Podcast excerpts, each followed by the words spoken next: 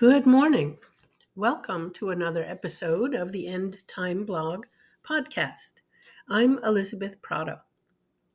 Today I'm looking at famous married Bible couples, but different pairings, like one where both spouses are good, and pairings where one spouse is good and one is bad, and pairings where both are bad and not the most famous ones either. Well, our Sunday school class is going through the book of Esther. We had spent 26 weeks going through the doctrine of providence. And when that class concluded, one of our teachers thought that going through Esther would be a good extension of the subject.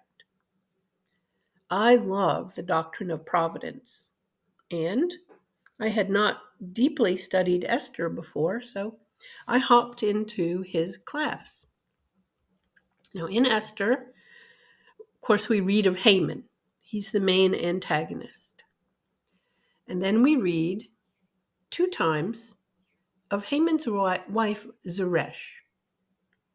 She is mentioned in Esther 5:14. That's when Zeresh listened to her husband list all his woes about hating Mordecai.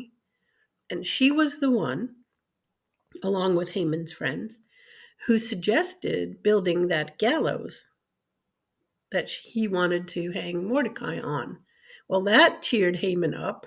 Nothing like killing a man you hate to make you happy. And then Zeresh is mentioned the second time in Esther 6:13, where she, along with his friends, said to Haman, Oops, your star is falling, your influence will dry up, and you're not going to win against Esther. So those two were a power couple in a negative way.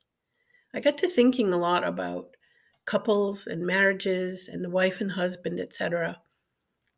And I got to thinking about there were those in the Bible who spurred each other on in godly ways they were a united pair displaying God's glory. And then I thought of couples who spurred each other on to evil deeds, and both eventually fell. And I got to thinking about couples where only one of the two was obedient and faithful and hung in there to give God glory. So let's take a look at a few. And as I said, not all the most famous ones either. Here is a couple where both spouses are good Priscilla and Aquila. This pair was married.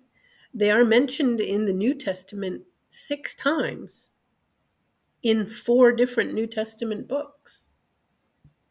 Each time they're mentioned, they're always mentioned together. They were a pair, united by marriage in the Lord, working solidly with each other for God's glory. They taught, they hosted, they labored at their trade, they overcame persecution, they were consistent and committed. Together, they were a super duo because they relied on the Spirit and they advanced the church with their dutiful example. And then we have some couples who both were bad. They spurred each other on to bad works. Their pairing in marriage seemed to combine not the holiest of attitudes in them to greater heights, but the more depraved attitudes in them combining to descend them to greater depths. Ahab and Jezebel the Bible notes that the pair were evil, each in their own way, but displeasing God constantly. 1 Kings 16:33. Jezebel incited her husband to many wicked deeds, which he willingly performed. 1 Kings 21:25. They were two bad apples combining to make a polluted apple pie. And this combination, this pair, did much damage to the people around them. Now let's look in the New Testament. We have Ananias and Sapphira. These two were counted in the early church as members, perhaps believers, more on that in a minute, and who joined in the first century church with that big initial thrust to donate and support.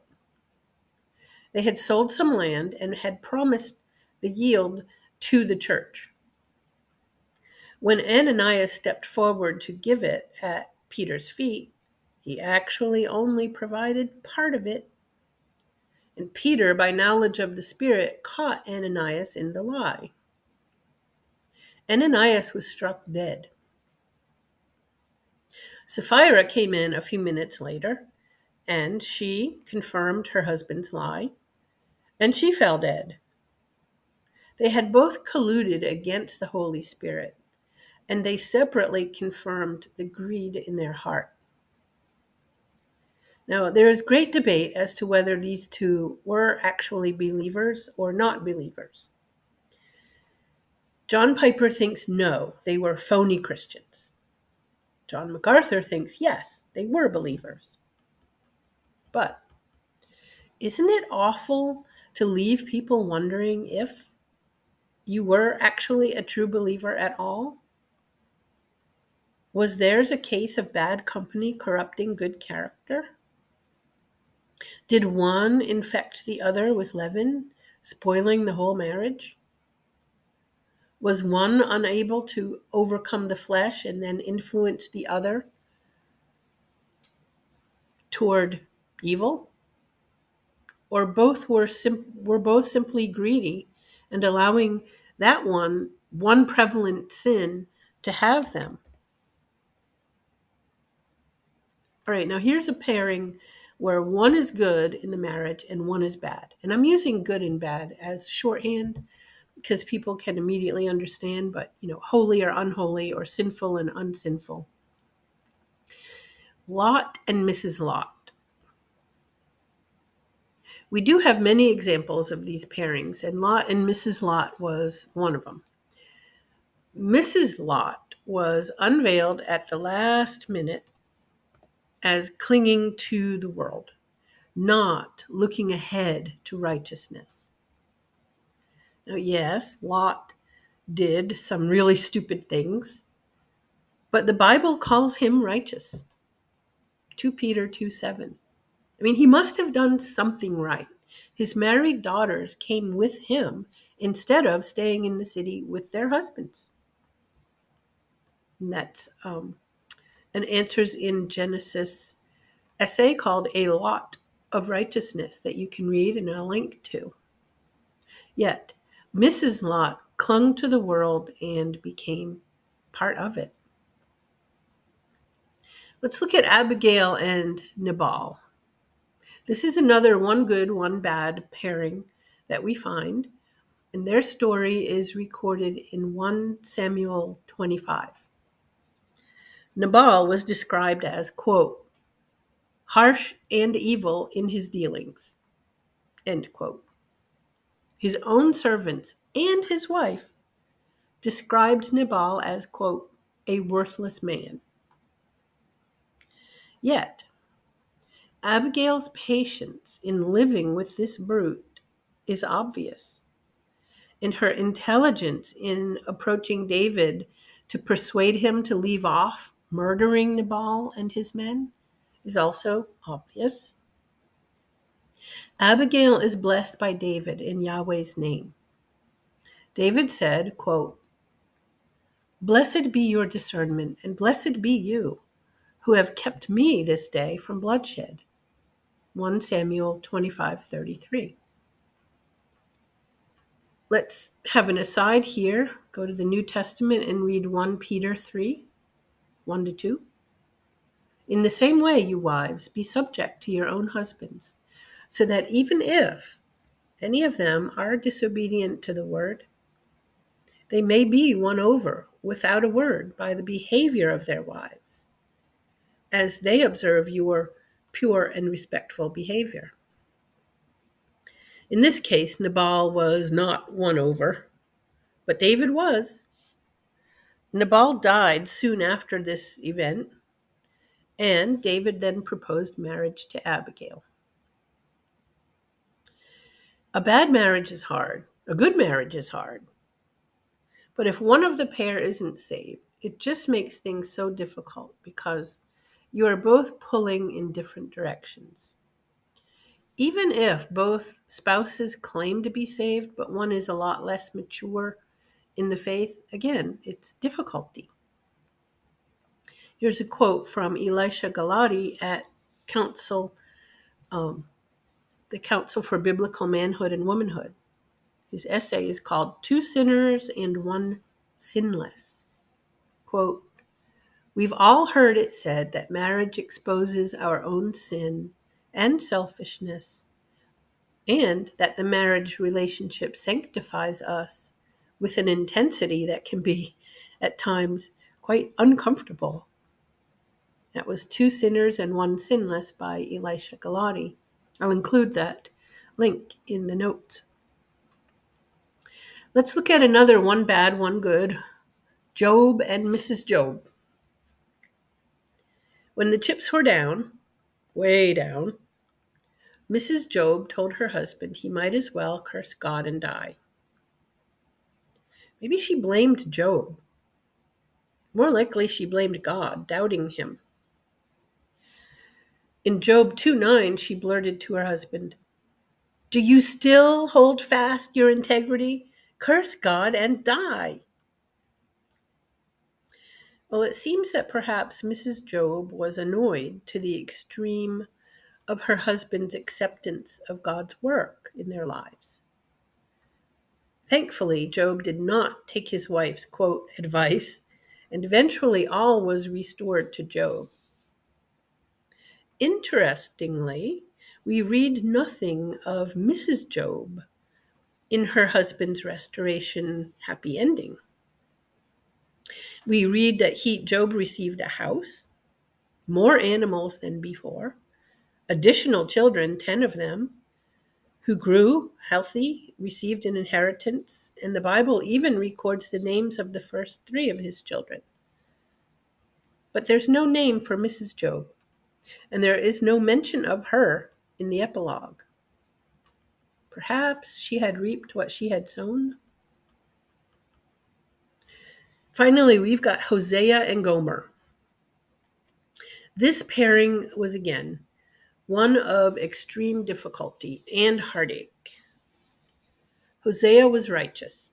Gomer was a troubled sinner for most of the marriage. She was an adulteress. She had illegitimate child or children, perhaps three. She caused Hosea years of pain and embarrassment. But Hosea patiently and lovingly sought Gomer, forgave her, and took her back in with patience and deep commitment. Eventually, she settled, and Hosea's love for his sinning wife was not diminished by her sin. He maintained loving faithfulness.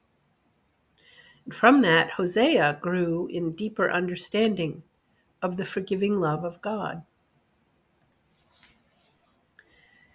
Marriage is two sinners each trying to subdue their own flesh nature. Without Christ, it can be a conflagration. With Christ, it's still hard. I pray that if you, dear reader, are in a difficult marriage, that you dif- diligently search out Bible verses addressing your situation.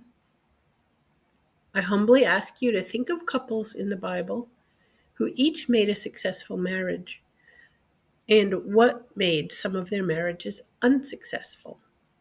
The key point is you are not alone. The Holy Spirit is with you. Let's end with another quote from the essay Two Sinners and One Sinless by Elisha Galotti at the Council for Biblical Manhood and Womanhood.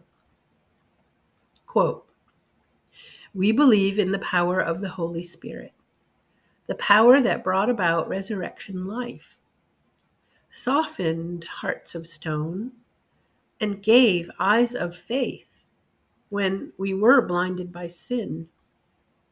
Yet sometimes in marriage, in the dismal moments of anger, hostility, or painful hurt, we forget that we're not doing this alone. Sometimes in our sin and failures, we forget that the power and help of the Holy Spirit is ever present, ever helping, ever convicting, guiding, prompting, and empowering us to do what is right. Well, this has been another episode of the End Time Blog podcast. I'm Elizabeth Prata. Thank you for listening, and I hope you have a great day.